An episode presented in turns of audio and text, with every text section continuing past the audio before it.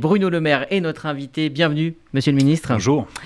Euh, on vient de l'entendre dans le journal de Margot, la situation sanitaire euh, se dégrade euh, en France. Omicron va donc prendre le relais de la vague Delta. des pays reconfinent ou prennent des décisions drastiques. Alors pour l'instant, le gouvernement, on a entendu Gabriel Attal, avance à, tâtons sur les mesures et, sur, et mise sur la vaccination. Est-ce que c'est difficile de prendre à quatre mois d'une élection présidentielle des décisions qui pourraient être impopulaires, bien qu'efficaces? C'est surtout difficile pour euh, les Français euh, de vivre euh, une nouvelle vague de l'épidémie, de nouvelles contraintes qui pèsent sur un certain nombre de secteurs. Je pense en particulier aux boîtes de nuit, mais je pense aussi à tout le secteur de l'événementiel, à tout le secteur du tourisme, tout euh, le secteur des traiteurs. Et puis c'est difficile pour notre vie quotidienne. C'est vrai que partir au fête de Noël en se disant il faut à nouveau faire attention, il faut à nouveau éviter les rassemblements festifs, c'est dur pour tout le monde. Donc le rôle du gouvernement, c'est d'être aux côtés de ceux qui euh, souffrent des conséquences de cette épidémie, notamment qui en souffrent économiquement, d'accompagner et puis de protéger le mieux possible. Alors concrètement, vous évoquez euh, ces secteurs hein, déjà fortement impactés. Euh, vous avez cité les traiteurs, l'événementiel, les restaurants qui, qui voient des, des, des annulations pardon, se multiplier. Euh, comment vous les aidez à, traverser cette zone grise qui n'est pas tout à fait, qui on est très loin du, confinement, mais il y a quand même une baisse d'activité qui, qui, se, qui se, se, se, voit en chiffres désormais? Mais Il y a deux, deux dispositifs qui sont au cœur de la protection des secteurs qui vont être touchés par par euh, le retour de l'épidémie ou qui pourrait être touché par le retour de l'épidémie. Le premier dispositif, c'est le dispositif coût fixe.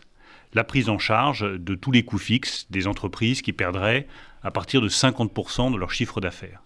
Euh, c'est la première protection que nous apportons. Et pour les secteurs qui sont fermés, je pense en particulier aux boîtes de nuit, euh, ça veut dire couvrir 100% des coûts pour l'entreprise, y compris d'ailleurs euh, le versement du salaire du chef d'entreprise lui-même, parce que nous voulons vraiment assurer la protection la plus efficace possible. Le deuxième dispositif, c'est l'activité partielle.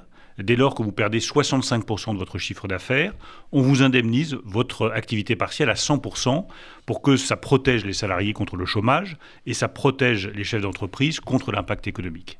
Alors fin septembre, vous aviez euh, acté la fin du quoi qu'il en coûte officiellement. Est-ce que euh, on est euh, obligé d'évoquer ce retour du quoi qu'il en coûte dans les, dans les mois à venir? Est-ce que la France en a les moyens d'ailleurs? Non, c'est pas du quoi qu'il en coûte, c'est de la protection sur mesure pour toutes les entreprises qui euh, subissent les conséquences euh, de ce retour de l'épidémie. Et je pense que c'est ce qu'il y a de plus approprié aujourd'hui.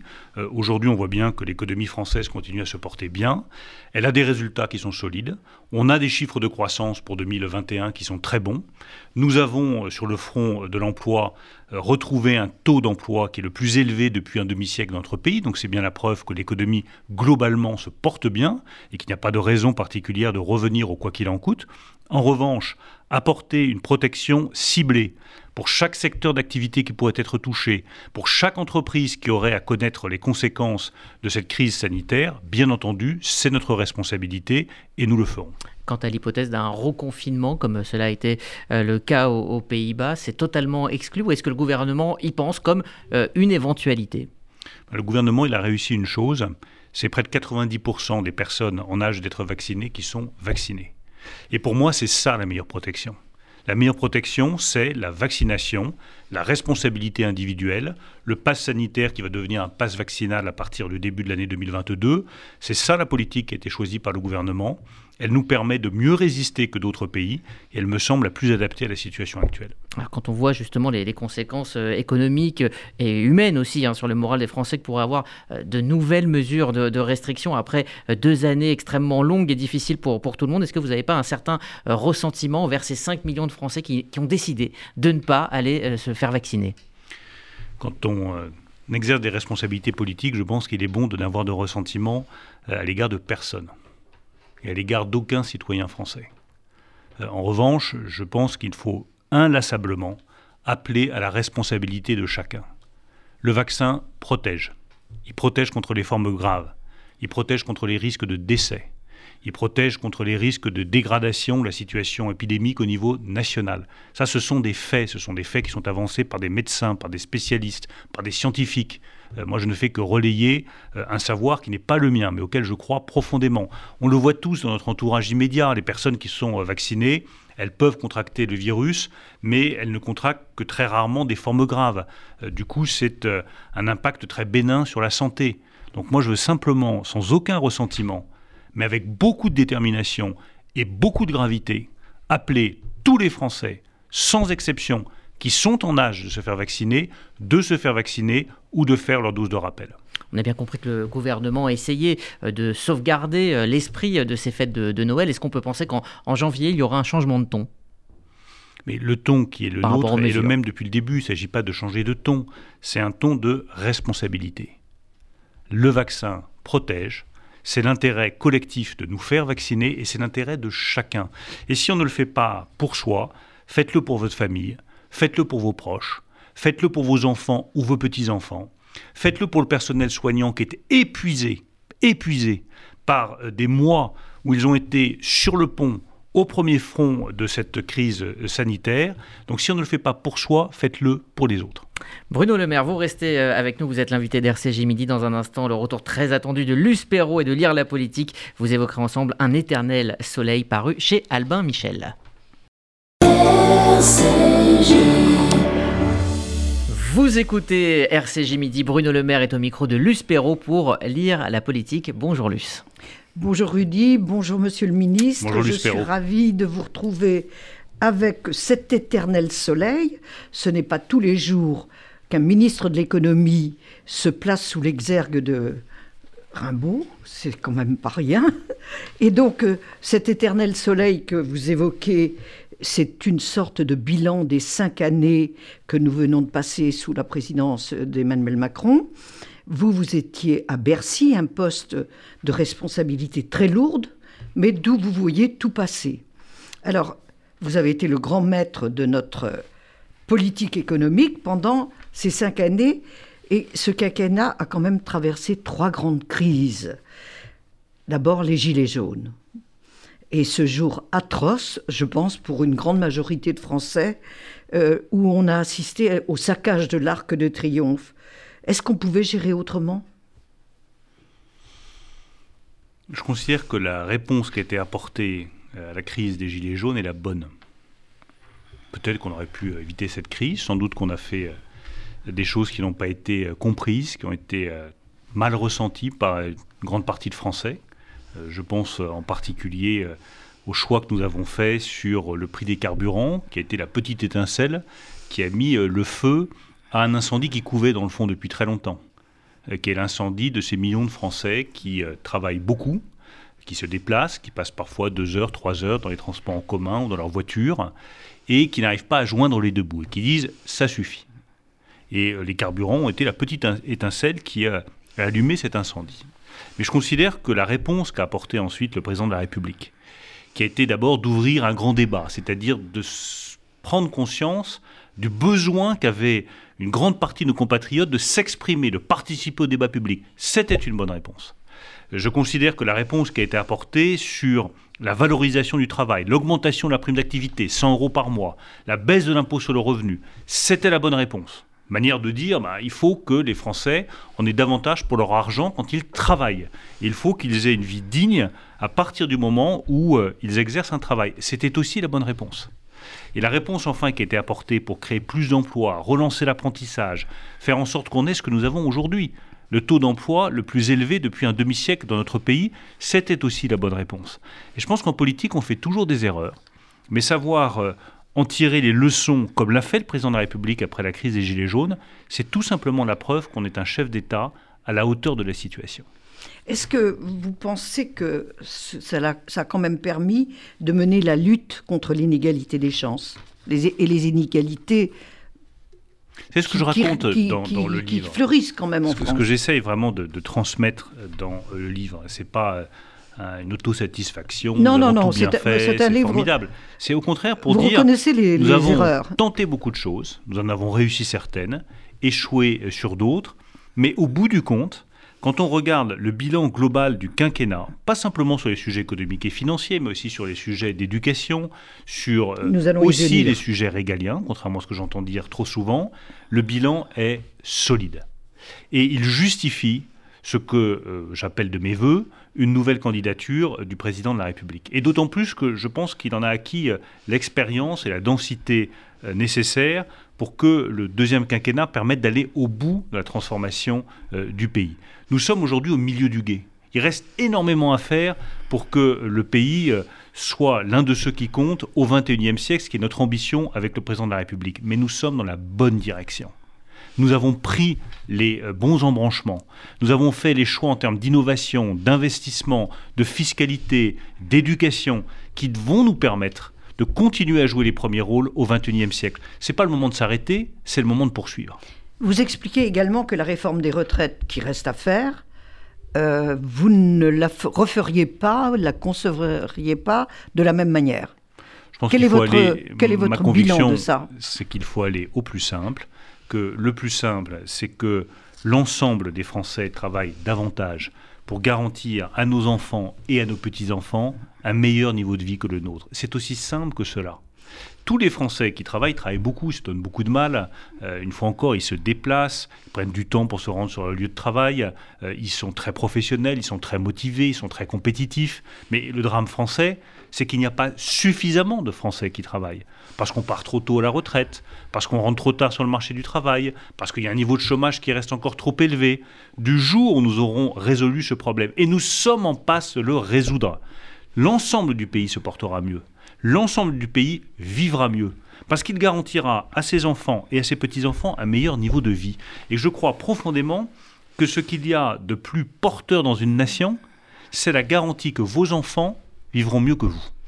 Alors, il reste quand même un, problème, c'est les régimes spéciaux dans le pays qui réclament l'illégalité euh, qui se réclament de l'égalité. Quelle est la majorité Quand j'entends aujourd'hui les républicains nous faire des reproches sur la dette, les régimes spéciaux. je veux bien. Mais les régimes spéciaux qui a supprimé le régime spécial de retraite de la SNCF euh, C'est nous. Qui euh, a euh, fait passer la France sous les 3% de déficit public en 2018 et nous a permis de sortir de la procédure pour déficit public excessif, la procédure européenne C'est nous. Qui a fait les baisses d'impôts que les républicains avaient promis pendant 10 ans et, et qui n'avaient pas été faites? C'est nous. Qui a supprimé l'ISF c'est nous qui a réduit euh, la fiscalité sur les entreprises industrielles en baissant les impôts de production pour qu'on recrée des emplois industriels. Et pour la première fois en 2021, l'USPERO, nous ouvrons plus d'industries que nous en fermons. C'est nous. Donc je pense une fois encore que nous sommes dans la bonne direction, que nous devons maintenant aller au bout de cette transformation de l'économie française et du modèle social français, et que c'est ce qui nous permettra, au XXIe siècle, de rester une grande nation. Alors, la crise sanitaire, on ne va pas y revenir, vous, vous, en avez parlé longuement, mais quel est votre bilan à vous, personnellement? Vous l'expliquez très bien dans, ce livre. Euh, je pense d'abord que la crise sanitaire, elle a été et elle reste une épreuve personnelle pour chaque Français. Que l'impact a sans doute été plus profond qu'on ne le croit, qu'on ne le verra d'ailleurs qu'à la fin de la crise. C'est un impact psychologique, c'est un impact moral. Euh, il y a des gens qui se sont divisés, il y a des amis qui se sont séparés. Il y a des familles qui se sont euh, divisées euh, à cause euh, de cette crise sanitaire, parce que ça a été dur à vivre. Il y a eu une explosion, on le sait, des violences familiales. Donc tout ça a eu des conséquences très profondes sur le corps social français, sur ce que nous sommes comme société. C'est vrai en France, c'est vrai dans beaucoup d'autres pays développés. Mais nous avons fait face, nous avons fait face du point de vue sanitaire, en particulier grâce à un personnel médical, un personnel hospitalier exceptionnel, et je pèse mes mots, exceptionnel de résistance, euh, de capacité à, traiter euh, les problèmes, à inventer des solutions dans des situations qui étaient parfois des situations désespérées. Et par ailleurs, sur le plan économique, nous avons apporté une protection comme aucun autre pays développé ne l'a apporté. Et je pense que nous pouvons tous être fiers collectivement d'avoir sauvé euh, des centaines de milliers d'emplois, d'avoir sauvé des dizaines de milliers d'entreprises, euh, on nous dit mais vous avez fait exploser la dette. Non, elle aurait beaucoup plus explosé si jamais nous n'avions pas protégé les entreprises, protégé les compétences, protégé les salariés, ce qui nous permet aujourd'hui de redémarrer fortement. Quel est l'un des seuls États en Europe qui a retrouvé à la fin de l'année 2021 son niveau de croissance avant crise C'est nous. Quel est l'État où le taux d'emploi est en train d'exploser parce qu'il y a des demandes de travail partout? C'est nous. Quel est l'État en Europe qui a un des meilleurs niveaux de croissance de la zone euro C'est nous. Donc la gestion économique et financière de la crise sanitaire, elle a été ce que les Français étaient en droit d'attendre. Et s'il y avait à reprendre les décisions, je reprendrais exactement et rigoureusement les mêmes parce qu'elles ont été bonnes pour les Français et bonnes pour la nation française.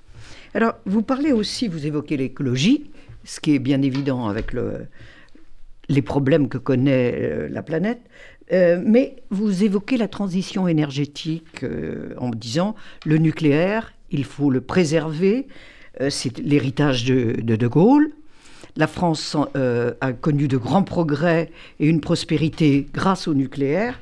Alors, tout ça, c'est formidable. Euh, je, partage complètement votre point de vue. Mais pourquoi avoir fermé Fessenheim, qui était une des meilleures, centrales que nous ayons? C'est un des enjeux du livre aussi, c'est euh, au-delà du témoignage sur la crise, sur la manière dont nous l'avons gérée avec le président de la République, sur les aspects très humains aussi de cette crise, essayer de poser un certain nombre de grands enjeux euh, qui vont se poser pour le 21e siècle, pour la France et pour les pays développés. L'un des enjeux considérables, c'est l'énergie. Comment faisons-nous pour continuer euh, à nous alimenter, nous déplacer, euh, nous éclairer, communiquer avec des besoins électriques qui vont exploser dans les années qui viennent sans pour autant émettre autant de CO2 que nous le faisions précédemment? Bah, Pour moi, l'une des solutions, c'est l'énergie nucléaire. Ce n'est pas la seule, je considère qu'il faut aussi développer massivement les énergies renouvelables, mais cette énergie nucléaire, elle est indispensable. Et à un moment donné, la politique, c'est très simple, c'est dire la vérité à ses compatriotes. La vérité, c'est que si nous voulons garder le même niveau de développement économique, qui va garantir notre niveau de vie à nos enfants, qui va garantir aussi l'accès à des soins de qualité, par exemple, tout en réduisant le CO2, bah, la solution à cette équation, c'est plus de renouvelables et plus de nucléaire les deux à la fois. Oui, mais Fessenheim, vous ne m'avez pas répondu. Fessenheim, c'était un engagement qui avait été pris euh, il y a longtemps. Moi, j'ai eu l'occasion de m'exprimer à plusieurs reprises sur ce sujet. Je m'étais rendu même euh, à Fessenheim. J'avais rencontré euh, le maire de Fessenheim il y a quelques années, dont acte, la décision a été prise. je crois que la décision importante, c'est surtout celle qu'a annoncée le président de la République, qui est le premier des présidents de la République depuis très longtemps, à avoir annoncé l'ouverture de nouveaux réacteurs nucléaires. Et là aussi, tournons-nous vers l'avenir. Arrêtons de créer des polémiques inutiles à chaque fois. Essayons de regarder les défis de l'avenir. Les défis de l'avenir, c'est quoi? C'est d'ouvrir de nouveaux réacteurs nucléaires, de relancer une filière qui a connu beaucoup de déboires par le passé, de recréer des formations, notamment pour les jeunes, des formations de soudeurs, des formations de chaudronniers. C'est l'université des métiers du nucléaire que nous avons euh, créée. C'est ça l'intérêt aujourd'hui, nous tourner vers l'avenir pour avoir une filière nucléaire qui soit bien portante, qui donne les résultats qu'on est en droit d'attendre d'elle, et dans le même temps développer massivement les énergies renouvelables. Donc euh, moi dans ce livre, je j'ai été très rassuré, il n'y aura pas de coupure d'électricité. Ben, si on ne bâtit pas de nouvelles centrales nucléaires, on, le voit bien avec les difficultés que connaissent certains réacteurs nucléaires aujourd'hui en France, vous aurez des coupures d'électricité. Ou alors, on vivra moins bien. Ou alors, on renoncera à notre ambition industrielle. Mais là aussi, disons la vérité à nos compatriotes. Est-ce qu'on veut la reconquête industrielle du pays? Moi, ma réponse est oui et trois fois oui. Mais la reconquête industrielle, ça veut dire, par exemple, une filière hydrogène. Ça veut dire des usines d'électrolyse. Ça veut dire la décarbonation euh, des sites qui font euh, de l'acier ou qui font du ciment. Ça veut dire développer massivement notre filière aéronautique. Tout ça demande de l'énergie et donc de l'électricité. Vous la produisez comment? Bah, Si vous n'avez pas de nouveaux réacteurs nucléaires plus du renouvelable, vous n'aurez pas de reconquête industrielle. Donc je crois que la cohérence qui doit être au cœur de nos politiques, c'est de dire aux Français, si vous voulez garder le même niveau de vie, voire l'améliorer, et si vous voulez réussir la reconquête industrielle, il faut de l'énergie décarbonée, donc il faut du nucléaire. Donc l'écologie, ça ne peut pas se, résoudre, se résumer à un parti politique. C'est un problème transversal. Non, je suis tout à fait d'accord avec vous, Luce Perrault. Je pense que ça explique peut-être les déboires des Verts euh, aujourd'hui. Euh, c'est que euh, l'écologie n'est pas un parti c'est un choix collectif. La lutte contre le réchauffement climatique n'est pas la propriété d'un certain nombre d'élus ou d'un parti politique précis. C'est l'engagement de tous.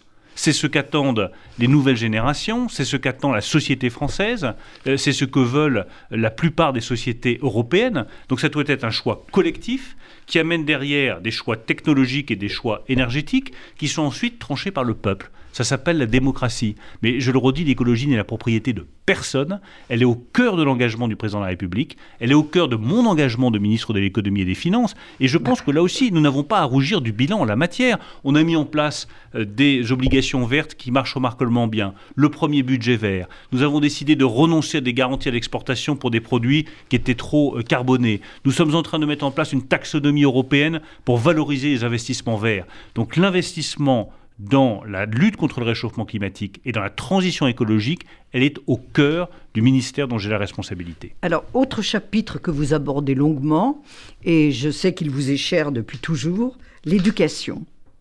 Alors, est-ce que, avec la dette que nous avons, nous pouvons continuer à investir suffisamment dans l'éducation, dans la recherche, ce qui est essentiel pour, euh, pour notre avenir? Il faudra investir plus et je considère que l'éducation euh, doit être euh, le sujet prioritaire euh, du prochain quinquennat du président de la République. C'est le choix que j'ai fait, c'est la proposition que je fais, c'est lui ensuite qui tranchera. Mais je considère qu'une grande partie des difficultés que la société française continue à rencontrer viennent de problèmes d'éducation. Il y a un travail exceptionnel qui a été fait par Jean-Michel Blanquer. Il a remis euh, au cœur de l'éducation les savoirs fondamentaux, il a fait le dédoublement des classes, qui est un, élément de justice sociale absolument fondamental. Mais là aussi, il faudra aller encore beaucoup plus loin. Le président de la République, quand il est allé à Marseille, il a commencé à mettre des petits cailloux, à dire tiens, il faudrait peut-être un peu plus d'autonomie des établissements, renforcer le pouvoir des chefs d'établissement. Tout ça commence à dessiner une route qui me paraît essentielle pour notre pays. Remettre l'éducation au cœur de notre projet de société. Redonner au métier d'enseignant toute la valeur, toute la noblesse qui doit être la sienne. Réfléchir à la manière dont on utilise les sciences cognitives pour réfléchir à la transmission du savoir euh, de manière peut-être plus moderne et plus nouvelle. Redonner aux établissements encore plus d'indépendance, encore plus d'autonomie, notamment chez l'établissement accompagner les enseignants dans leur carrière pour qu'ils puissent avoir une deuxième carrière s'ils le souhaitent, pour qu'on puisse mieux les former. Tout ça, ça fait partie du cœur du projet de société qui doit être le nôtre. Mais l'éducation, c'est aussi la défense de notre langue, la transmission de notre culture, d'une culture générale. Est-ce que vous pensez qu'on a encore les moyens de le faire?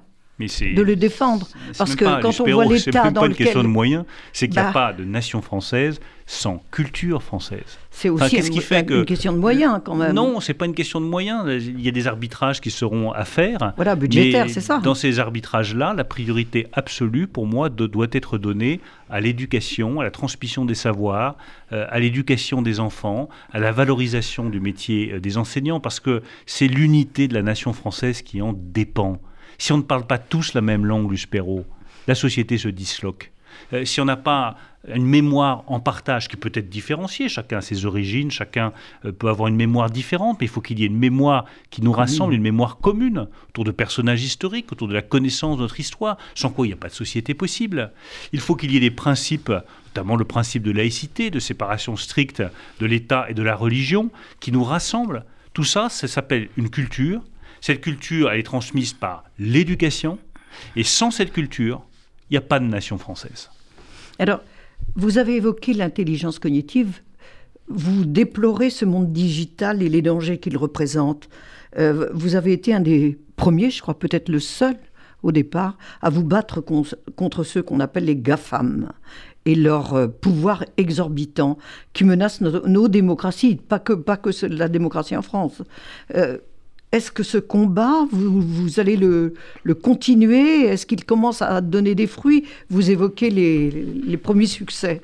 C'est un combat indispensable. Euh, et effectivement, dans euh, le livre, j'en parle euh, très longuement parce que je considère que c'est peut-être un des sujets politiques les plus importants des années à venir. D'abord parce qu'il ne faut pas se faire d'illusions sur le fait que les gens du numérique veulent tout simplement prendre la place des États.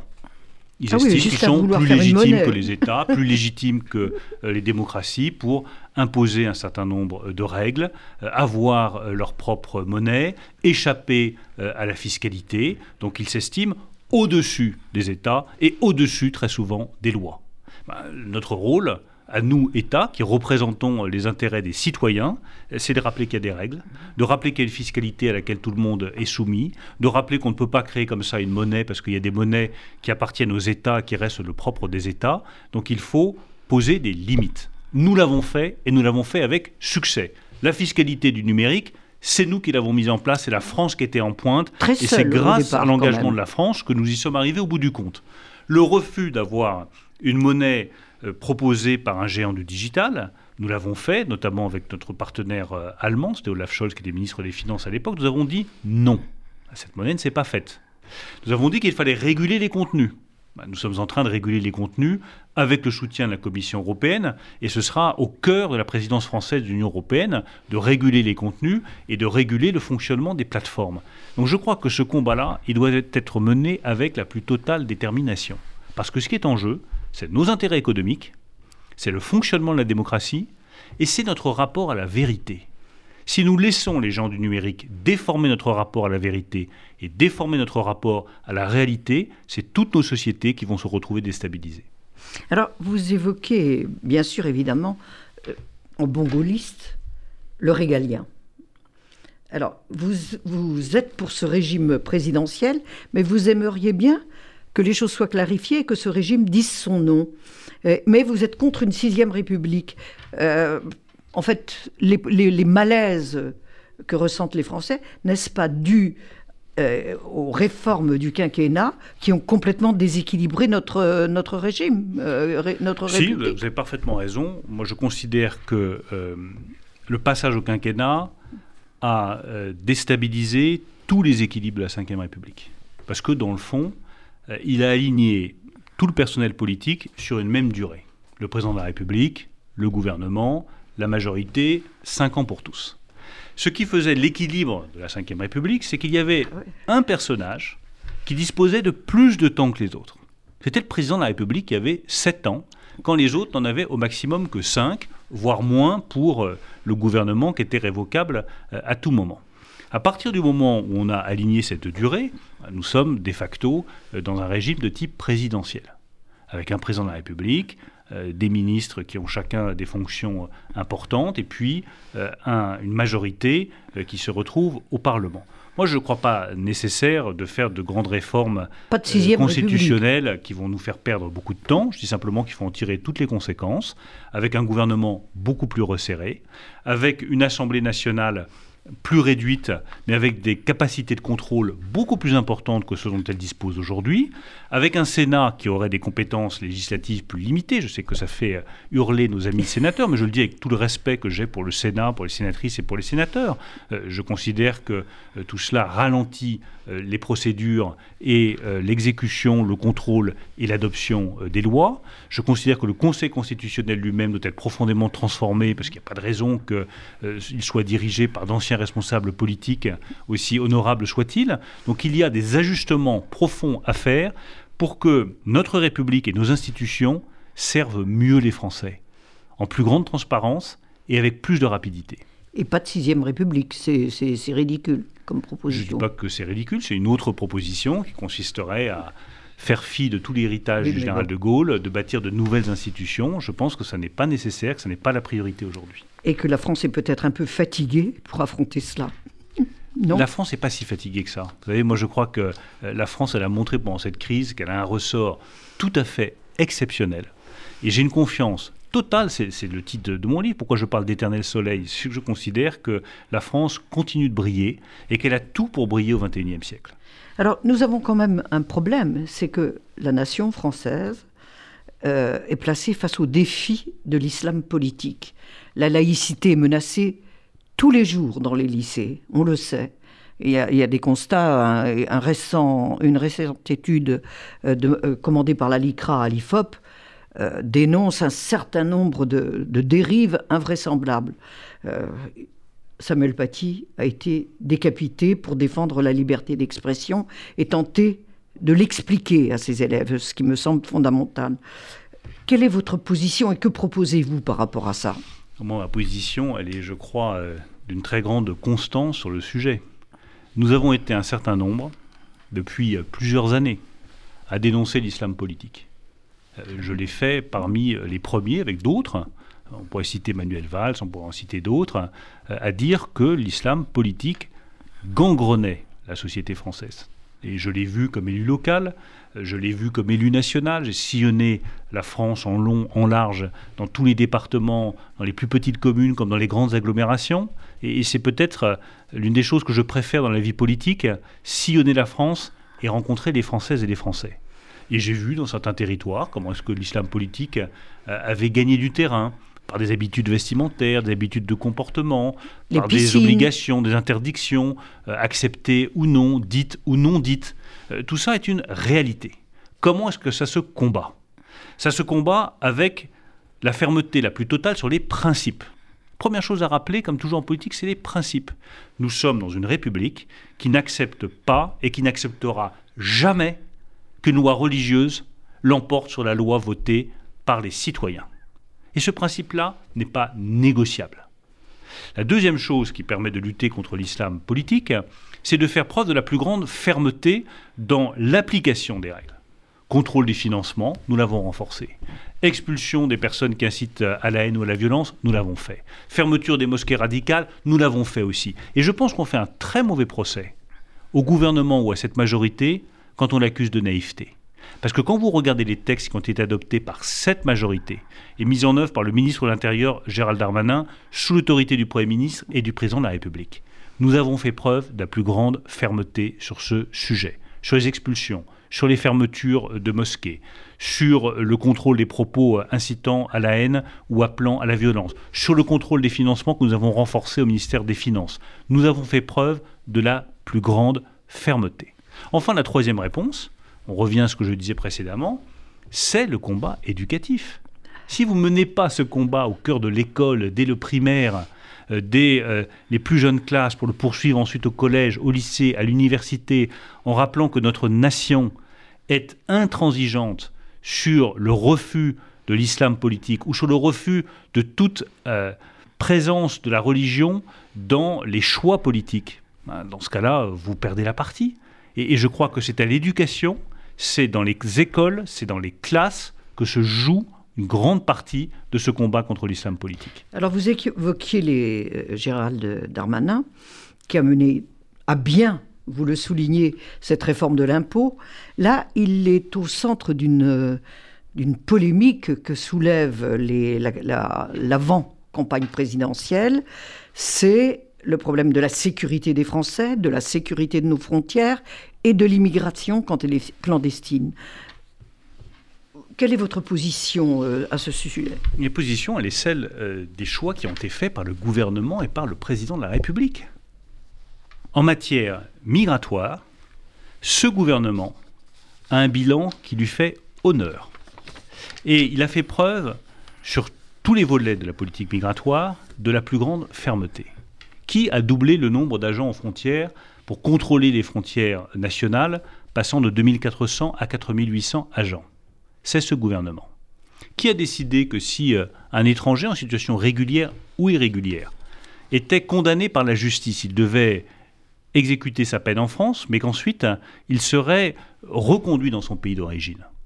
C'est ce gouvernement.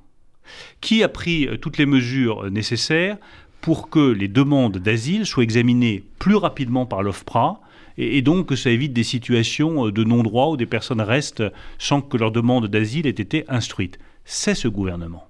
Et je pourrais multiplier les exemples de décisions fortes qui ont été prises en matière de contrôle des flux migratoires et de lutte contre l'immigration illégale.